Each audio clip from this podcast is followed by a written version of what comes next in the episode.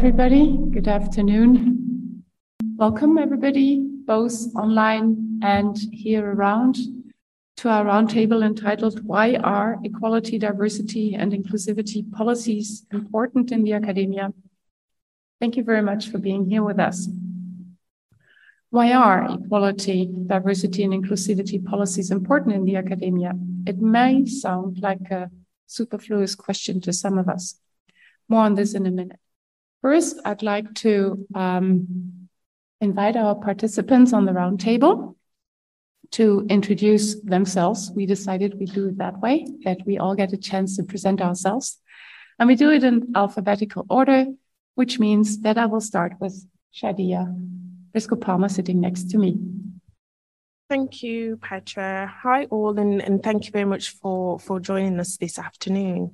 Um, my name is Shardia Briscoe Palmer. I am an assistant professor at the University of Nottingham. Um, I'm also a convener at, on the Teaching and Learning uh, Specialist Group for ECPR. And my journey or, or interest in ED&I um, comes both professionally in regards to you know what I research and and what's been published, but also from my own experiences as well. Um, I've published previously um, in 2016, um, looking at ED&I in regards to doctoral students and, and challenges that are faced by um, women, those that identify as disabled, um, and race. And again, um, a more recent paper on the gendered career progression and perspectives in regards to political science. I also co-authored a, a chapter with Dr. Kate Mattox um, from the University of um, East Anglia, and that was put into the ECPR's 50th anniversary book, which unfortunately didn't get this the publicity that it should have or deserved because of COVID. Um, the book was supposed to be launched during the the conference of 2020 and obviously we all know what what took place there. And so that focus on um ed&i that focus on uh you know diversity race intersectionality didn't get the um the attention it should have. And also the research that went into that that many many scholars and i often get contacted about what was inside that chapter um, you could argue is is hidden and and so um, i continue to push forward to share to, to, disseminate some of the some of the work that i've done there um, i'll leave it there and I'll, I'll let you move on thank you Thank you. Welcome. Um, as you might have seen, we have one of our panelists uh, joining us online, Assem Dandashly, who is in Beirut for the moment. Assem, would you like to say a few words about yourself? Uh, thank you, Petra, and thanks for the organizers for uh, including me in such an interesting and salient uh, uh panel and salient topic. Uh, my name is Assem Dandashly. I'm originally from Lebanon, where I am at the moment for the coming next few days. I work at the University of Maastricht University, where I am an assistant professor at the political science department. I did my PhD at the University of Victoria under Amy's Verdun's supervision.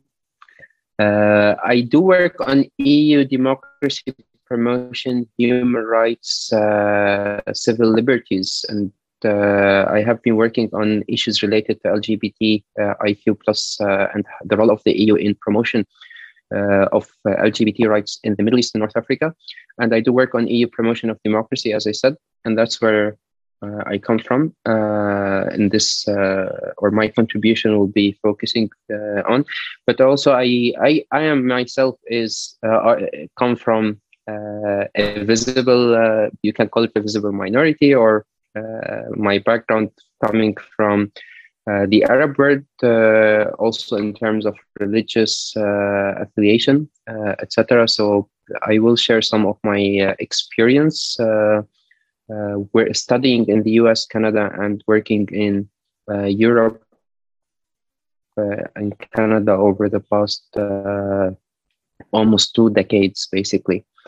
and I do publish on EU uh, MENA relations, uh, as I said, in terms of human rights, in terms of uh, minority rights, in terms of democracy. And uh, I think that's about me. So thanks again for including me in the panel. Good afternoon, everyone. My name is Merli Tamtik, and I am an associate professor at the um, Faculty of Education uh, from the University of Manitoba, Canada. And I would like to acknowledge that the University of Manitoba campuses are located on the original lands of Anishinaabe, Cree, Oji-Cree, Dakota, and Dene peoples, and on the homeland of the Métis Nation. And uh, everything that we do, the research that I conduct, we try to make sure that uh, we respect the treaties that were made on these lands and we acknowledge the harms and mistakes of the past. We dedicate ourselves to move forward in partnership with Indigenous communities in spirit of reconciliation and collaboration. Um, like I said, I'm not a political scientist. My research is um, coming from education, the field of education. And um, uh, particularly, um, I'm interested in higher education, higher education policies, and education policies in general. Um, I've also, um, being in Manitoba, working there since 2016, um, I've kind of um, leaned towards looking more more on knowledge politics and knowledge hierarchies because there are um, a huge indigenous community um, and population in Manitoba, which has kind of uh, triggered my research towards indigenous knowledge, looking at that as well. Um, I also want to recognize my privilege um, being a white person in this very white space, which is ECPR, I find. Um, at the same time, I want to recognize that I'm also a woman um, and uh, immigrant in Canada, which makes me somewhat uh, marginalized in um, in a space where everybody is native are native speakers and I'm not. I do have an accent. My accent gives me certain privileges because being a white person and the accent from Eastern Europe might give me a particular edge over others because in Canada it's so important to kind of talk about where the people come from, what's the heritage. However, my accent is different from some somebody else's accent, and uh, I have a privilege of coming from Eastern Europe. I'm originally from Estonia over somebody else, maybe a racialized person. So I want to recognize that as well.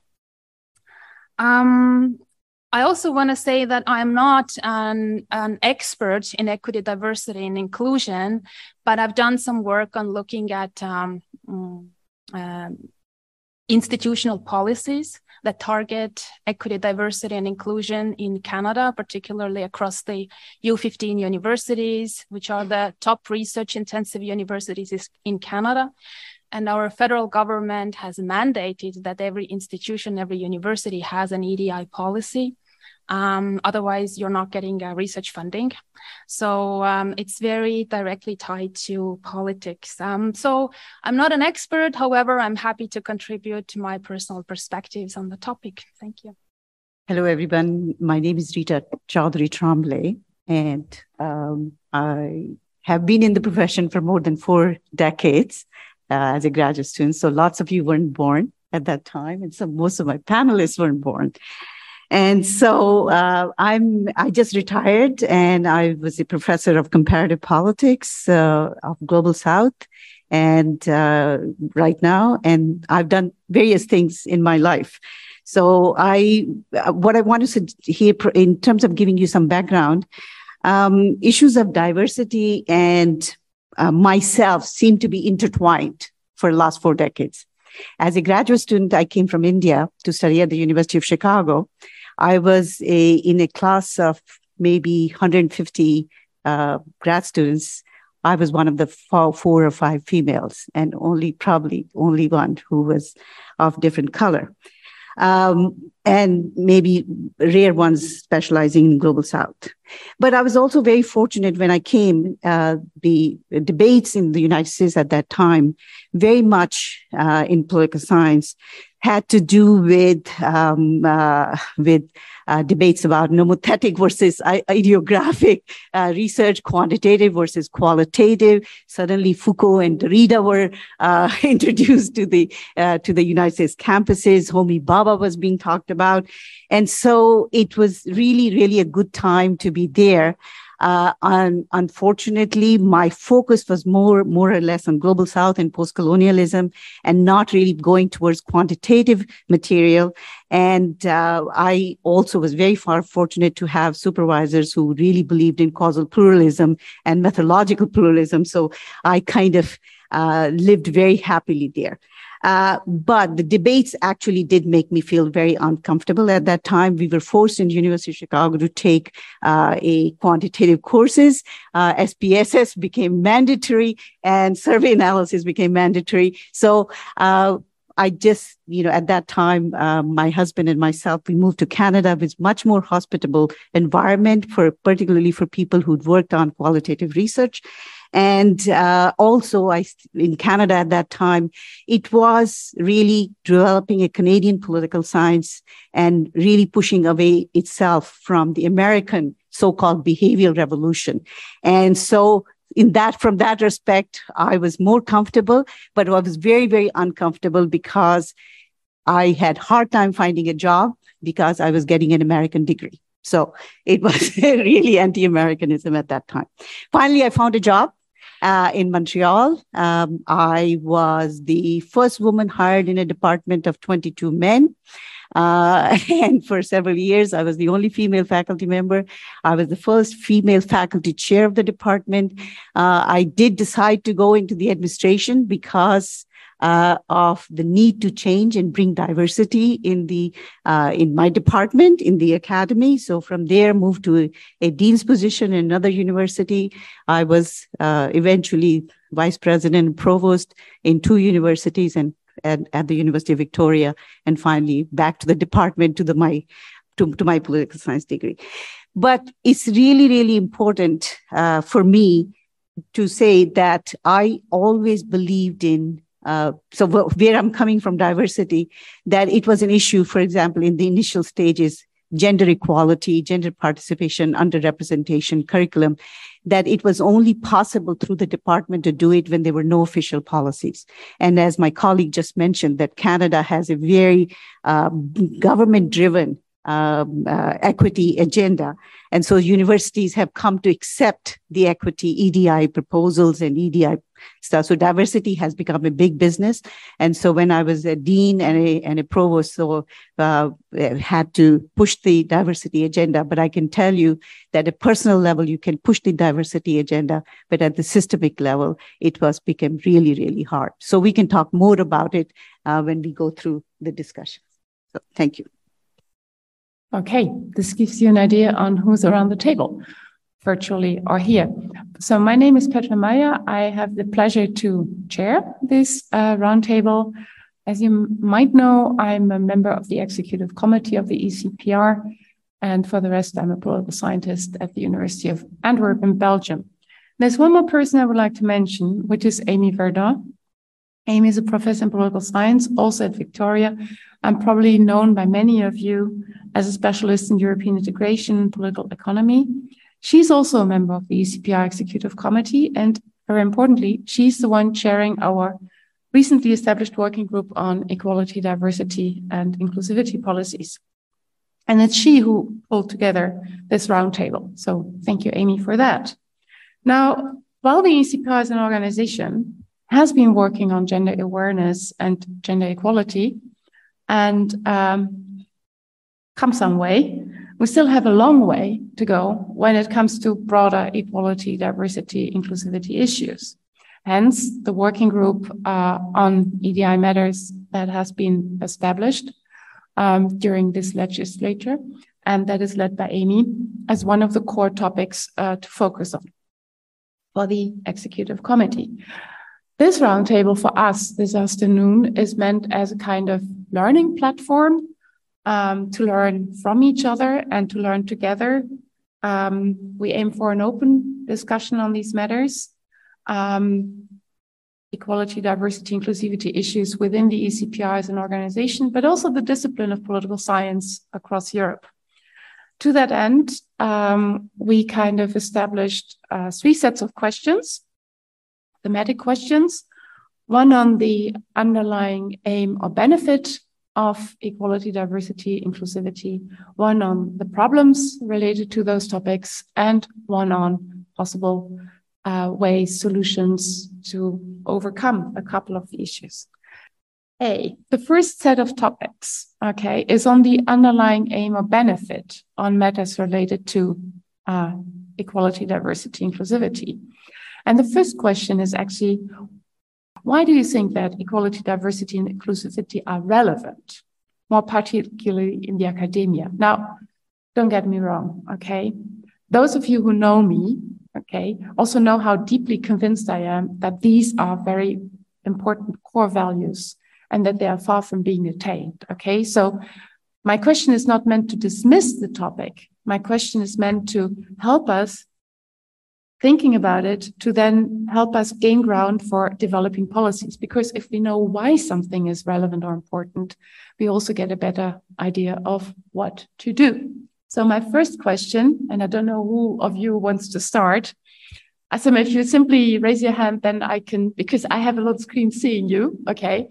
Then if you simply raise your hand, that I know that you want to intervene as well. So my first question to you panelists is, what is relevant about uh, equality, diversity, inclusivity, and especially for who or what are they relevant? Okay, I saw that Reeta is already willing to intervene. Shoot, and then you second. Uh, I, because I'm going to make some challenging statements. So I thought I better start it. I'm the oldest one. So, so I don't mind anybody getting upset with me about those, those things. Uh, I'm glad you said that it is a value and you don't need to discuss it. But I can tell you that the question is really problematic. First of all, I'll begin with the title of the panel. And the title of the panel is uh, Equality, Diversity, and Inclusion. I think, I mean, I can tell you, I'm very happy to be here, but I'm also very sad to be here. When we're talking about this issue, which I went through 40 years, 40 years ago, we are still talking about that issue right now. There's something wrong with the system, right? I hope you'll agree with me. Equality, there is a difference between equality and equity. That's why the EDI is really refers to equity rather than equality. Equality is within the liberal framework, fair representation, fair treatment, equality of treatment. Equity is about substantive changes. It is tells you that there is something wrong the way people are being treated. So equity is to redress that particular issue and bring, bring about not only impact substantive changes, but also to bring about systemic changes. So I think there is something, I think if ECPR has to do something first, because I think that's what you started with, my suggestion would be to, you know, as political scientists, we know how concepts are important. I'm sure you've all read Sartori. And so concepts are important. So equity. So I, I would, my first suggestion would be let's review that title if we're going to do something. I think the second, my problem with the relevance part is that I think if we asked that question 40 years ago, I would have been fine because people didn't know that, didn't talk about diversity as a value, as a positive thing. You know, as democracy, we, we expect in democracy that everybody is included, right? And so, therefore, uh, one should be asking that kind of question because I feel the onus has been put on me as a brown person, you as a woman, another brown person, brown, whatever, to justify why it is relevant. Right? I shouldn't be sitting here and justifying and, and really basically justifying and saying, please make equity an important issue. So I think we have to other, other basically make an assumption very clearly understanding that how diversity is a value, equity is a value, and how should we do things better rather than asking for relevance. So, with that provocative statement, I'm going to leave it there. Assem, more provocation? Uh, like uh, uh, I will follow up. I will not repeat what uh, Reeta said, but I will follow up from that. Like uh, I was hesitant also to participate for the same reason. Like asking a brown Muslim person to talk about equity. Uh, so please recognize us that we are here. And, but anyways, I think the the more important question is we've been talking about these issues. We've been reading about these issues for the past decades, and what really happened? Why we did we fail miserably? And now it is suddenly a very salient issue that everyone is talking about that all gov- governments are uh, enforcing that on universities. You don't do that you don't get funding. Uh, so what is re- what really went wrong? And to be honest even with all the efforts that are being done uh, i will give just a small example that uh, was really annoying is when the uh, Russian invasion of uh, Ukraine started, and we started talking about refugees, even in our academic uh, environment, we started talking about us versus them. These are not the Syrian refugees that they are coming from uh, different culture, different background, different uh, race, different color, uh, but they are like us. And when we are discussing this, even at university level, at the academic level, I was really upset. Like, what are we talking about? Like, you're telling us about equity, diversity, uh, inclusion, and then like this is the uh, topic we raise, and this is what we talk about. Isn't this like something that we shouldn't even discuss? Uh, it's just the basic principle of what we stand for as human beings, as people who believe in democracies. Uh, we what we were preaching what we have been preaching for for a long time about justice equality equity inclusion human rights uh, all these values that we stand for and then we start talking about this us and them uh, thing. And uh, so this is this is one thing. And, uh, and the, uh, the the other thing is we we keep talking about like what what is being done what uh, why this is important. And I think it is important for many different reasons. Like we talk about, especially when we talk about universities, universities are supposed to be the minaret for tolerance, acceptance, inclusion, uh, diversity, uh, and uh, we're supposed to be the the uh, the uh, academics who are helping our students engage in the workforce. So what what type of education we are uh, giving them. Universities are why this is important, I think, because also universities are well, well placed to decrease these existing uh, equities and uh, inequalities uh, by developing measures to counterbalance existing societal biases and stereotypical uh, views that are held in societies. Uh, I have more points, but I will stop here so that uh, others will uh, maybe intervene and then I can come back uh, to my other points. Yeah, sure, great. I think a couple of the issues you have raised, and Reeta, you too, actually already refer to, you know, what the underlying causes and problems are, you know. Um, so I guess that many of the things can be brought up then. Shardia or Merli? Shardia, you go, and then Merli. Okay, cool. Great. Um, I'll try and keep it short because I'm, I'm very wary of the, the time, but I do um, echo what is, has just been said by the, the other two panelists. And also just to comment that the, the fact that a, a question like that is being asked almost warrants some type of justification, but the fact that a justification is needed kind of lets us know where ED&I is sitting right now within European political science, the fact that that question needs to be needs to be asked. And you know instead of us getting straight into kind of discussion and topics and so on we're having to waste time on having to define and almost say you know um, this is why i think you know topics or, or issues or concerns that actually matter to all of us is important and, and why we need to consider it in our in our field. Um, we're, we're as I said, we're we're wasting time in regards to discussing um, some some heavier matters. And just to, to answer the question, um, you know, why is it relevant, but also who who are we referring to or who is it relevant for? First of all, this question on the relevance of ED&I is absolutely exhausting. As a Black female academic, to have to keep justifying why something should be spoken about, I cannot explain how emotionally, mentally draining it is to have to keep repeating the same thing.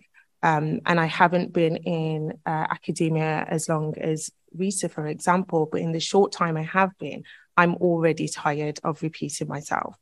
Um, and then also the, the, the reason why it is important or relevant is um, because as um, Assem said, you know, we're as scholars, as academics, we are here in universities um, providing knowledge and education to, to students and, and, young people around the world.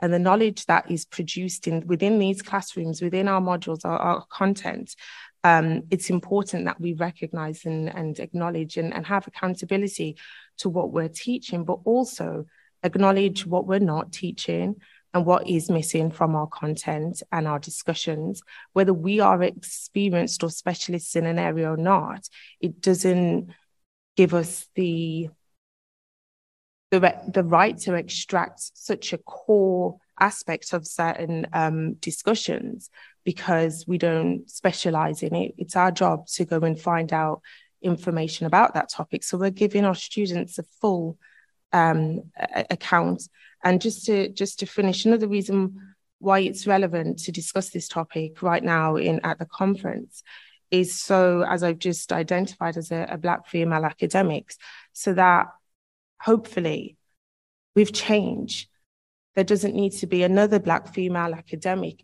entering a space like this with 2,000 people looking around and being the only one. That's why it's relevant. Shardia. That was so powerful.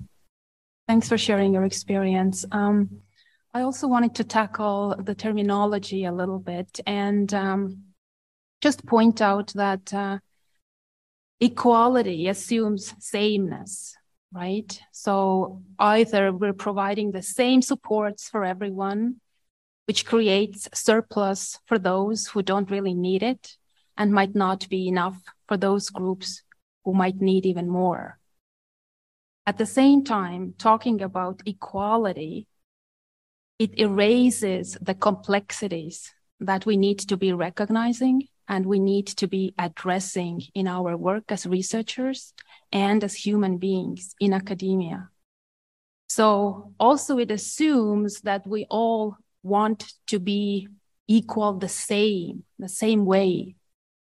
And this is problematic because we want to embrace diversity we don't want to be the same. Diversity is important, right?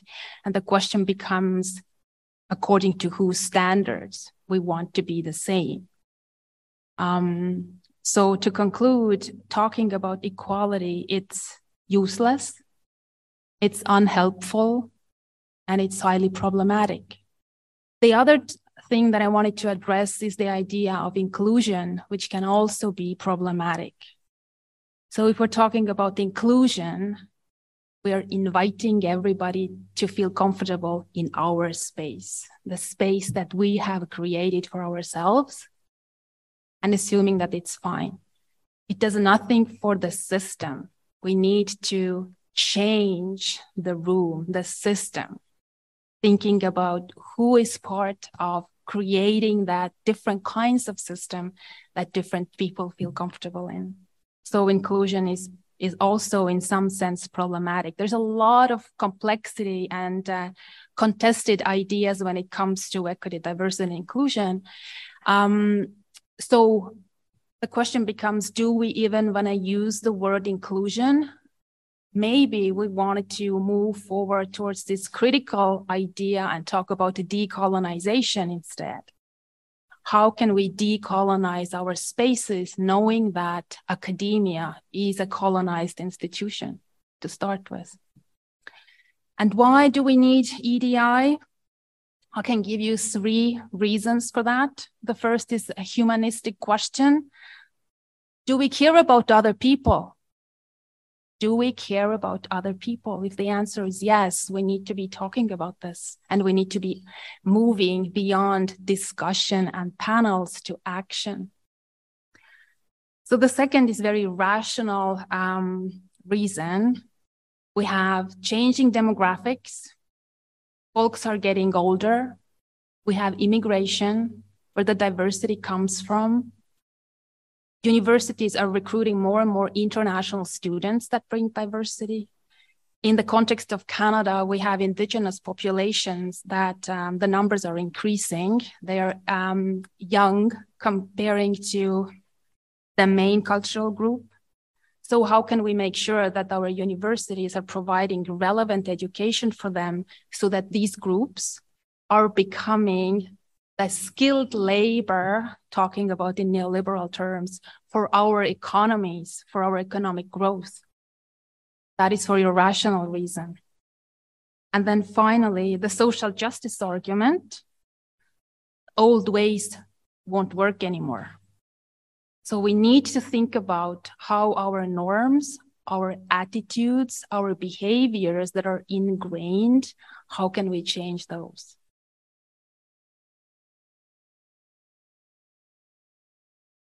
Okay, I think those were very many fair points. Um, raising, yeah, how, how to put it? raising, on the one hand, the importance of getting beyond the stage of a panel, you know, but on the other hand, showing that um, in many cases we're not yet here because I can imagine that in this room, many people feel concerned about these issues. Okay. But there's A, a difference between feeling concerned and B, doing something, but also look around how many we are here, you know, and how many conference members there are. But also, if you then go back to your institutions and you talk to your colleagues, how many of your colleagues do not think that everything is fine, that the only criteria we use to select people and to promote people and to push people is their qualities without in any way questioning what their qualities would mean. And that people, even if they have good intentions, still come up, you know, with the most blatant stereotypes without even being aware of them. So it's a, for me, it's a tricky thing because, as you said, you know, I mean, these issues have been raised by people decades ago when I was already born, but still very young. And somehow we're still there, you know, and it takes so much time. So there's something, yeah, while it seems superfluous to ask the question, and I agree that we shouldn't use it to justify things. And I fully buy Assem what you've been saying and Shardia what you've been saying, what all of you've been saying. I still have the I, I wonder what we need to do to kind of get the mainstream with us, you know, and, and the mainstream in the sense of these comfortable spaces or bubbles that part of academia is for part of us. Okay.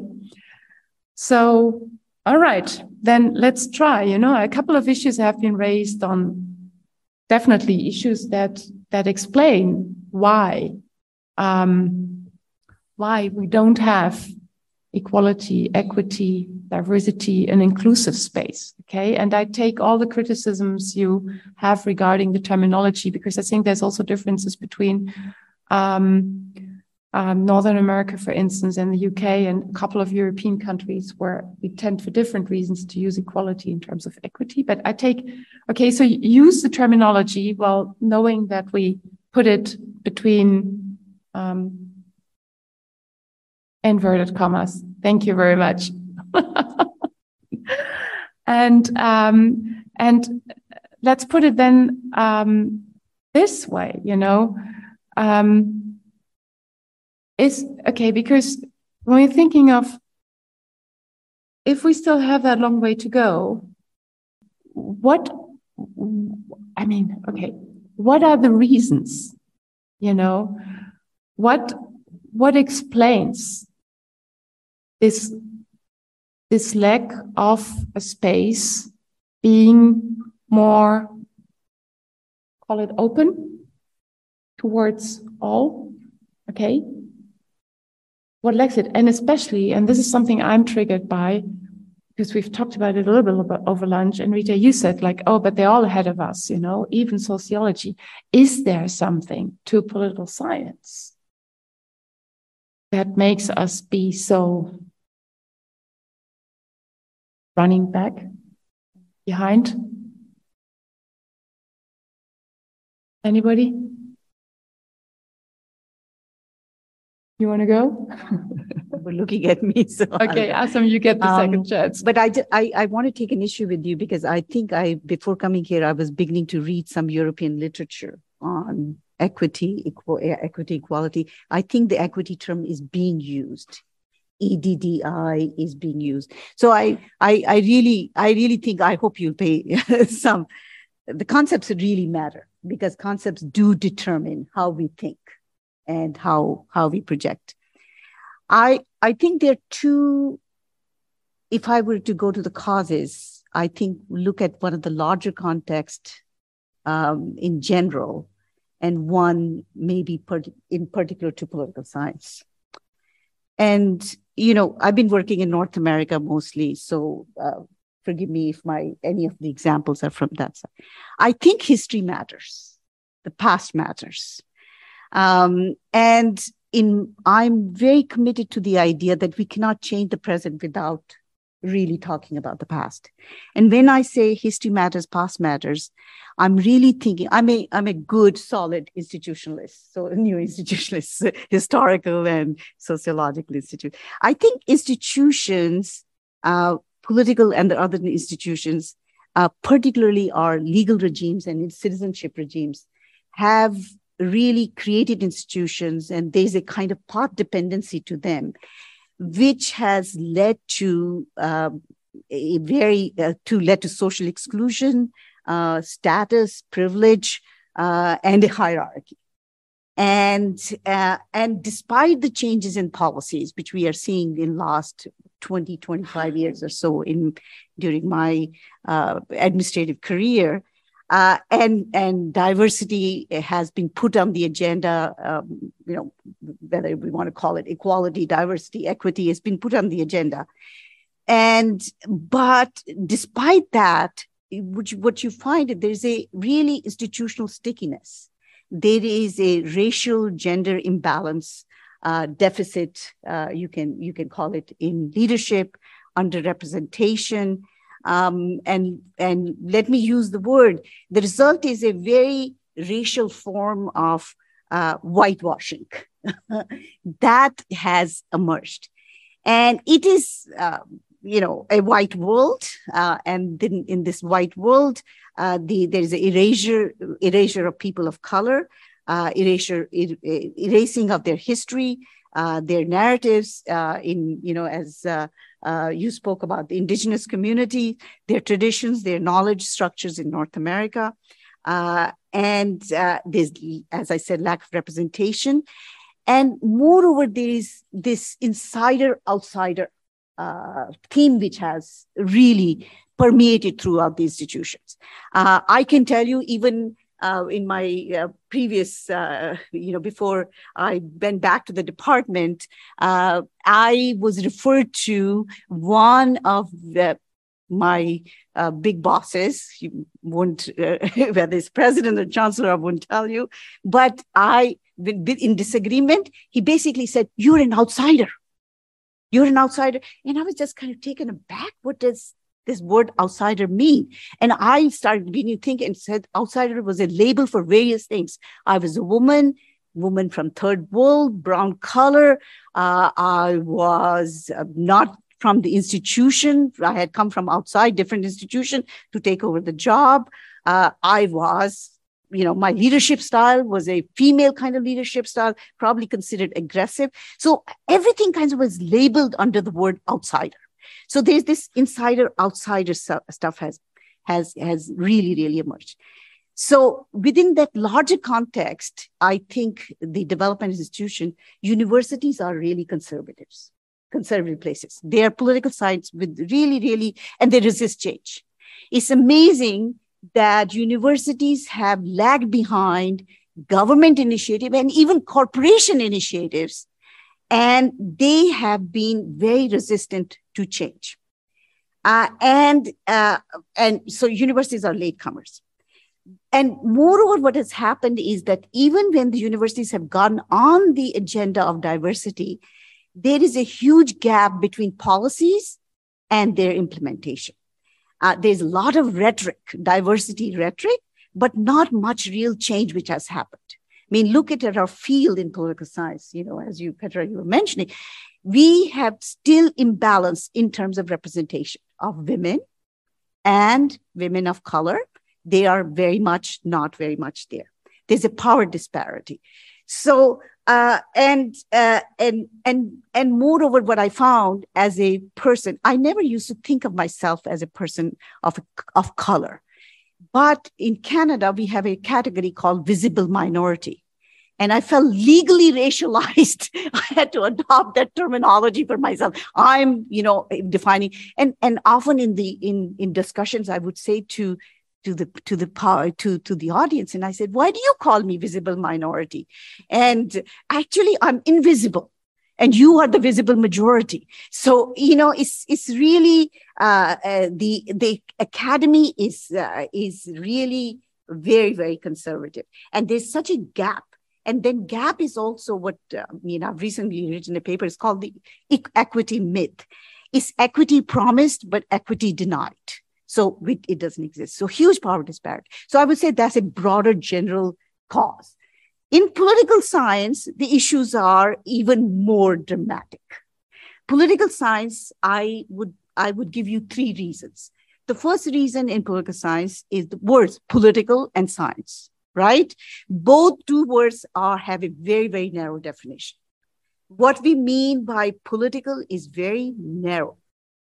But uh, as you mentioned, Petra, I mentioned in the lunchtime, political science has been very not open at all, maybe less open as compared to, let's say, sociology, anthropology, history, uh, and incorporating, for example, gender, race, uh, decolonization, indigeneity.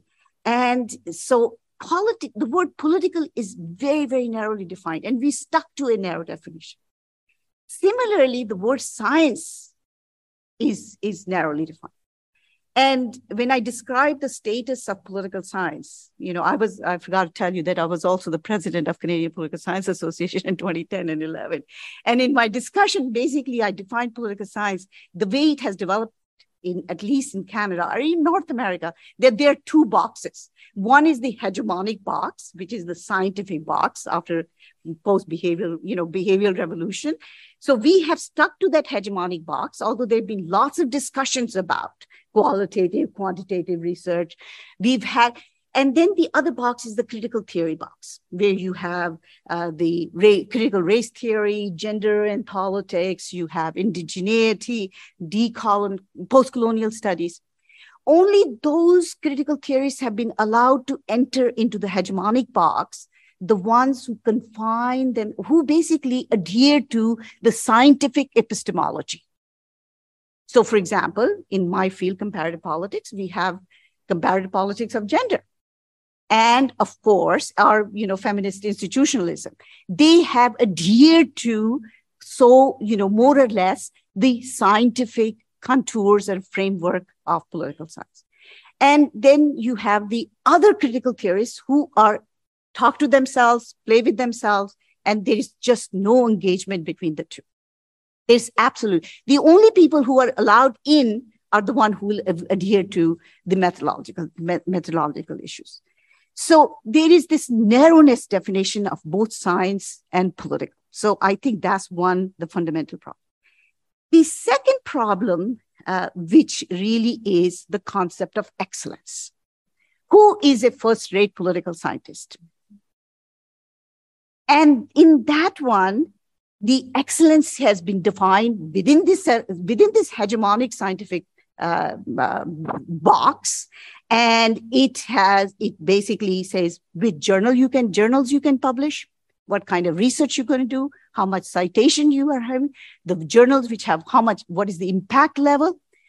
And so what it does is that people who really do not agree with the epistemological and scientific approach land up getting outside and publish in interdisciplinary journals, area studies journals, or they leave political science department. You're going to hear it from, from, my, from one of my colleagues here.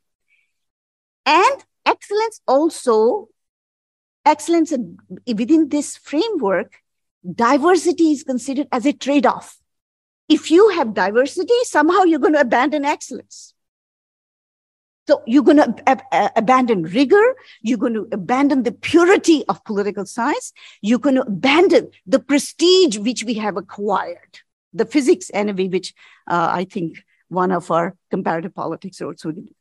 And I think the third reason is the impact of neoliberalism. And we can talk about that because universities have become big uh, corporate part of corporatization, uh, inclu- you know, increasing interna- recruitment, uh, teaching students, because in Canada, we really are dependent upon the government for funding and private funding. So more the universities require money, more they want to basically adhere to a corporate model of what kind of students they want to, to create is basically training for skills. And so I would say those are the three big reasons why we are in trouble. That puts a lot on the table. Assem, you have as much to put on the table as well. We get I, think we, we get a Reeta mentioned. Yeah, yeah, Reeta mentioned everything, like uh, almost. Uh, I think I think the, the the biggest problem we face uh, is the the top down approach that is used, and uh, talking about the problem more generally. And I think the key is to accept others and not really try to make them look like us or be like us or be like the uh, the uh, uh, the like white Caucasian. Uh, academic, etc. And I think this is one of the biggest issues when it comes to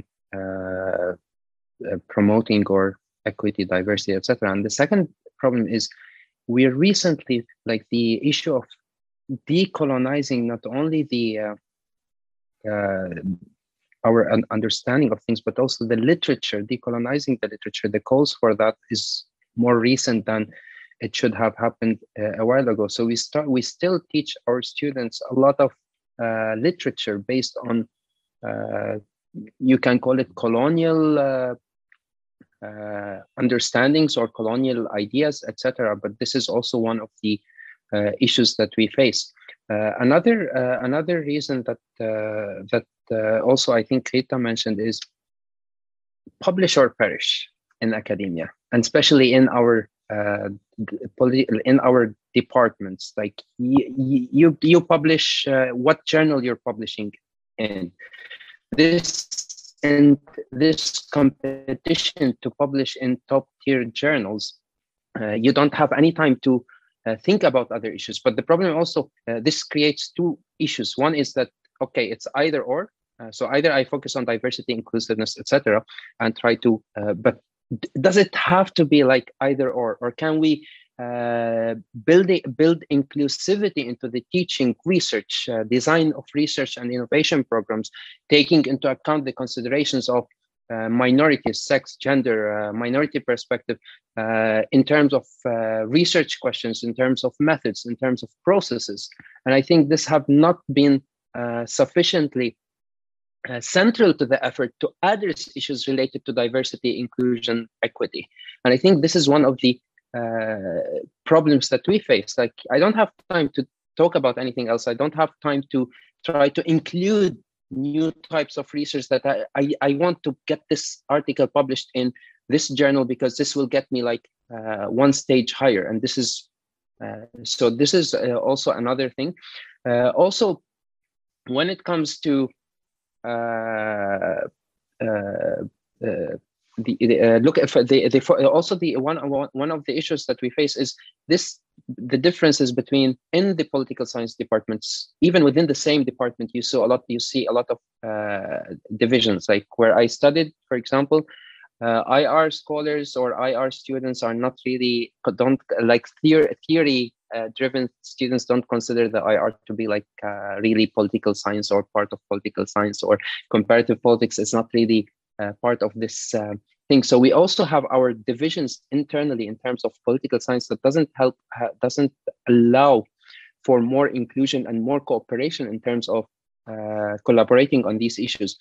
And I think also the the focus at the broader level, the focus of many efforts has been either we focus on uh, staff issues, you apply for uh, research, and then you have to include something on uh, equity, inclusiveness, uh, diversity as part of your research project because it's a requirement. But this is also problematic because it's I should believe in that. I should believe in accepting everyone, regardless of their color, their skin, their gender, their uh, whatever. But because it is enforced on us from the higher levels, even when you apply for grants, yeah, it, I have to stick it somewhere in my research, in my grant application. And this doesn't really uh, help the cause. Uh, and I think it's uh, the the other thing is focusing on many efforts has been either on staff or students, and I think it should be uh, the entire university community collaboration across the departments, across faculties, but also there should be uh, more collaboration across universities when it comes to this. And this is something that we still don't see uh, much in the uh, academia. Okay, thank you. Um, I, think to I, I'm I'll give you the floor too. I think there's one easy illustration also to add to both what Assem you and Reeta you have said. Like is like who when is research to cons- be considered research by whom? You know, the very simple fact that when certain people investigate an issue, it is considered to be research. And when other people investigate the same issue, it, it is kind of considered academic activism. You see what I mean? This, this also adds to the whole, whole story.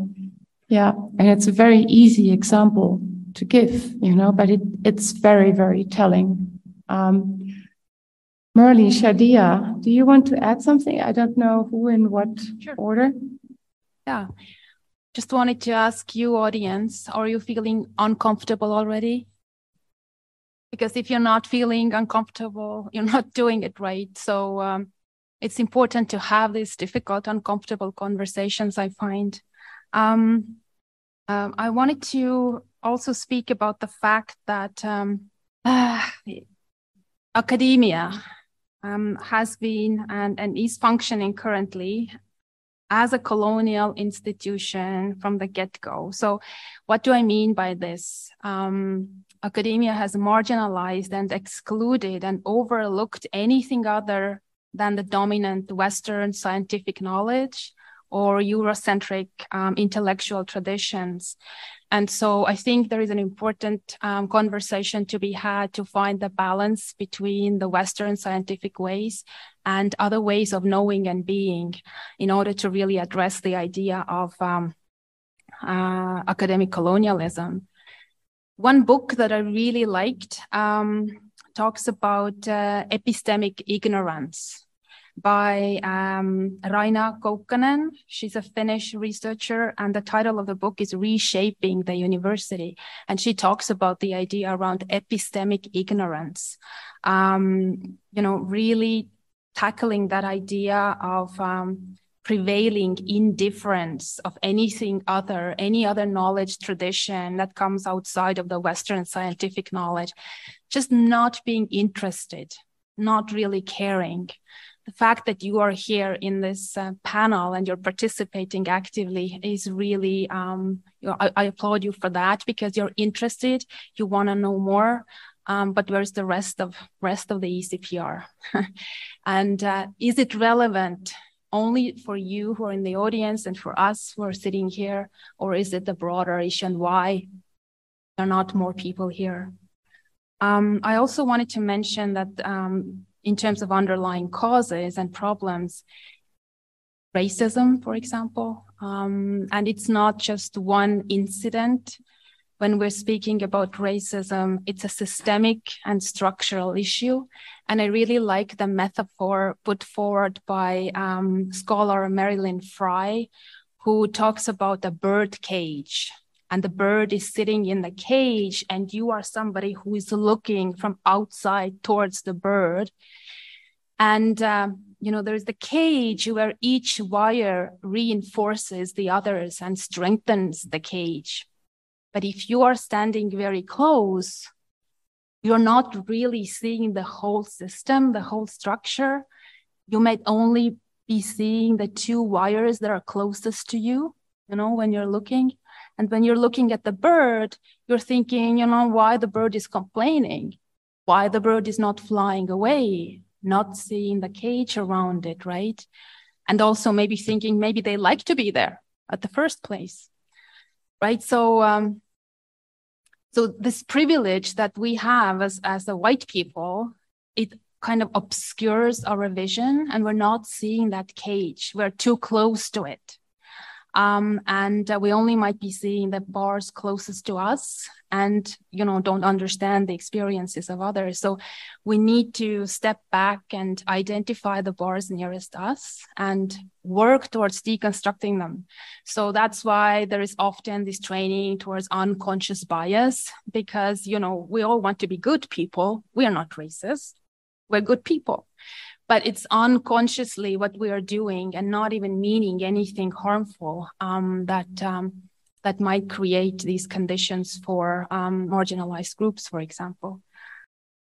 Um, and I, I just want to pick up on what all three of the, the panelists have said and talking about history and um, colonialism. And this kind of pinpoints that it's, political science is not an isolated discipline in regards to issues with ED&I and so on.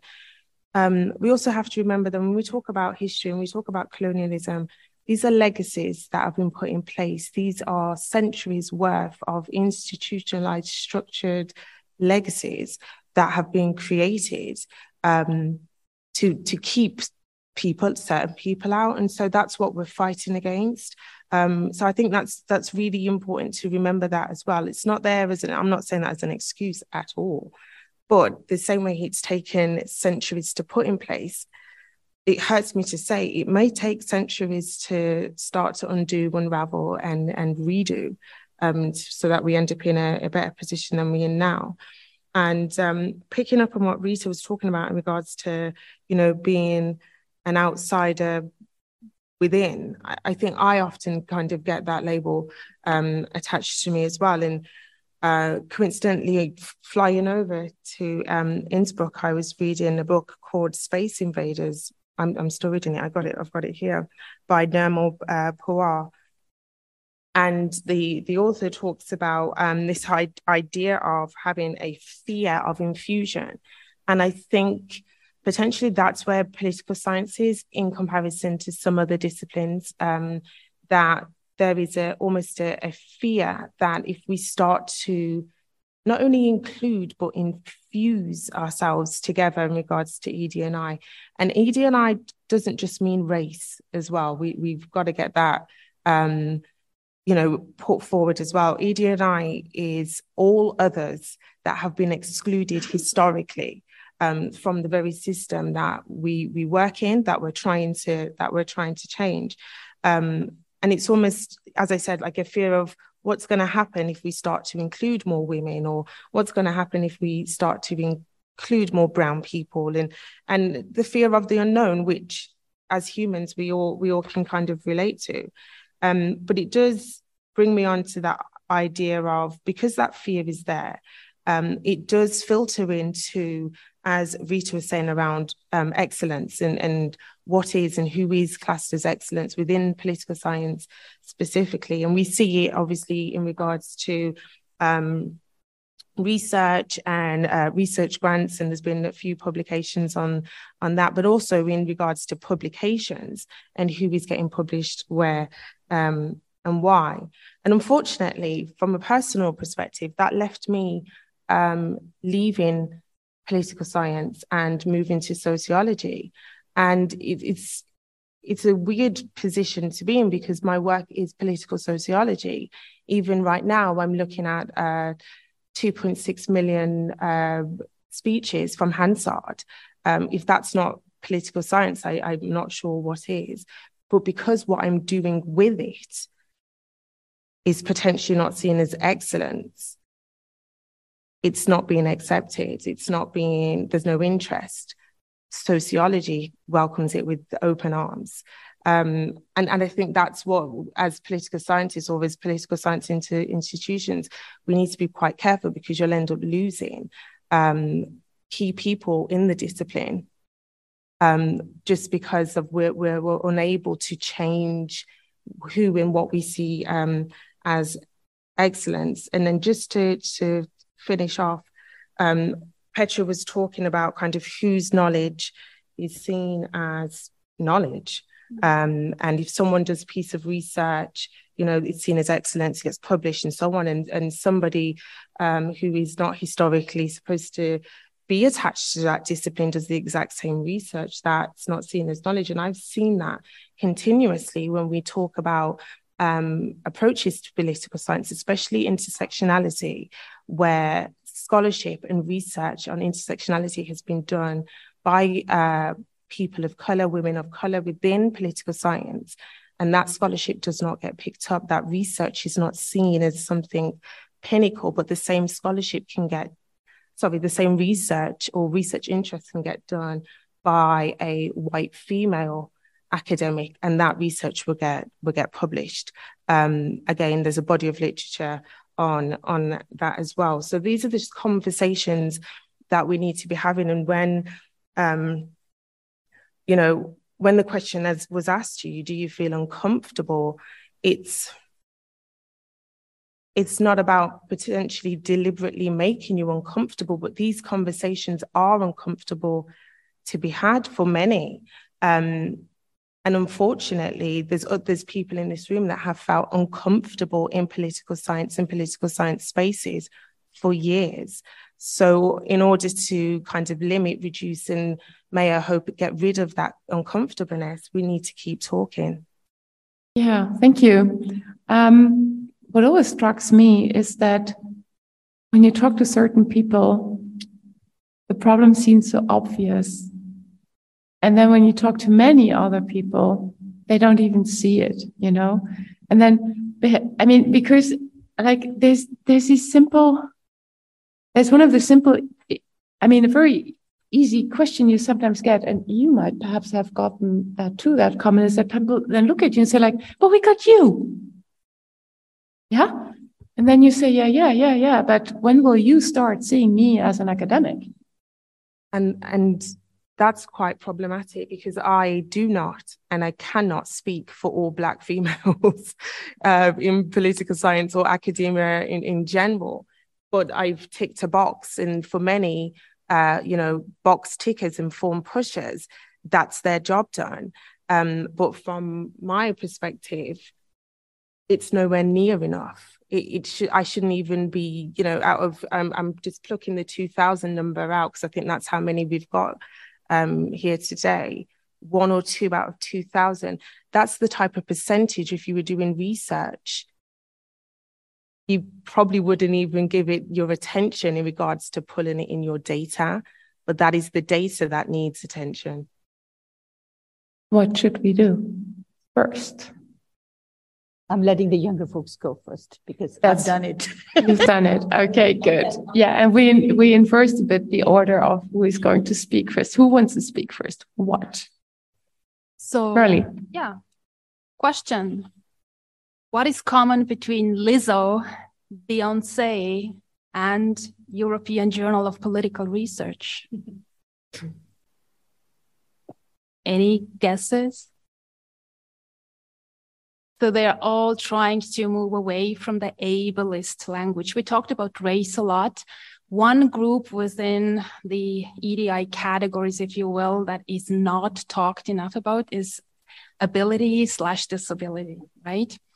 So moving away from this language of a blind peer, peer review, and I before coming here, I checked the journal's website. And on the first page, they talk nicely about anonymized review as opposed to blind review. When I dig a little bit deeper, they still have blind review there. They, they have the journal operates as blinded peer review policy, following a blinded peer review policy. But, you know, we're moving towards um, abandoning this ableist language, right? So um, this is this is wonderful. But just drawing attention to the power of words here and the language that we are using. Again, unconscious bias, maybe. Um, what needs to change? I think um, one important um, point of action or item of action is to try to figure out your strategic direction in terms of EDI and uh, develop a policy guideline framework um, wherever you want to start that really targets equity equity diversity inclusion slash decolonization. Um, then what we all can do um, oh, going back to that policy piece, you know, when you have a strategic priority uh, clearly uh, vocalized and articulated, then it gives power. That document gives power and gives um, gives direction in terms of um, linking it with an action as well. So if you prioritize this, like we have this panel today, it's the featured roundtable. It's a wonderful first step. Um, but also think about the idea around um, equity as inclusion versus equity as fairness, because it gives different focus on, on education, uh, on policies in general. If we're talking about equity as inclusion, we're kind of ameliorating the negative influence of social and cultural difference. We're inviting everyone to our space if we're focusing on equity as fairness, it focuses on redistribution of power. And maybe that's what needs to happen. We, we need to think about who is representing our organization, ECPR, who are the people who are making decisions? Is diversity um, is represented there? Um, so what else I have here? learn about whiteness, engage in this deep norm altering level of learning, um, try to overcome the resistance of not wanting to learn about the difference of knowledge and knowledge hierarchies in general. And um, I think that's it, more or less, as the first step. Ed. um, what what can you do to change or what are the first steps i do think it's a uh, micro macro um, solution micro being you personally um, in your positions in your roles however junior or senior if you start to look at what you can do your responsibility um, looking at your course content, looking at your your who are your your hiring policies, um, looking at who are your research participants, for example, from a micro level, then ultimately it will impact and affect the, the macro. Um, and in affecting the macro, potentially you will start to see differences um, propping up in regards to celebration of ED&I work within ECPR, celebration um, in regards to um, you know not only research on ED&I but also the the the awardees um, having a having having an ED&I aspect to them as well. And as um, was as was mentioned, ED&I, and I said it again, does not just mean race; it does mean disability. It does mean um, you know different levels of uh, scholarship in regards to junior and, and senior and so on. Um, and I think, for example, the, the very people who we're talking about in regards to ED&I, when we're talking about gender, when we're talking about race, when we're talking about um, d- disability or ability, they can help with making some changes, like panels like this. Um, you know, we can support initiatives and, and new frameworks and so on. However, we cannot do this for free. We cannot do it continuously. We can and when i mean free it's not always a, a monetary payment. It's all it's also acknowledgement of what you're doing. Um, and and that also needs to be a change because as i said right from the beginning of this panel it's exhausting mentally emotionally which therefore impacts the physical as well.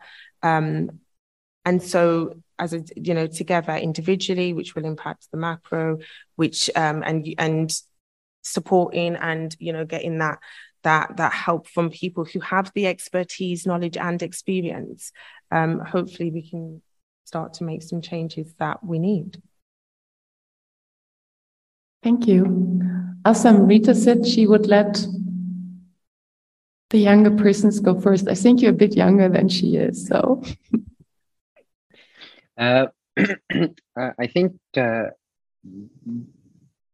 like it's uh, there. There's a long way to take in order to uh, move forward in that in the direction of uh, acceptance, tolerance, uh, inclusivity, and I think it starts at many different levels like we can talk about the leadership positions in which like they can be more open more inclusive uh, more like uh, applying more uh, inclusive policies to everyone uh, we can talk about the education uh, educational curriculums that should be also especially when we're talking about the uh, the the westernized europeanized or oriented the type of articles of research that we uh, also we are familiar with we assign to our students and i think we should move a little bit away from that because there is a wide uh, uh, publication uh, range of publications that are uh, written and are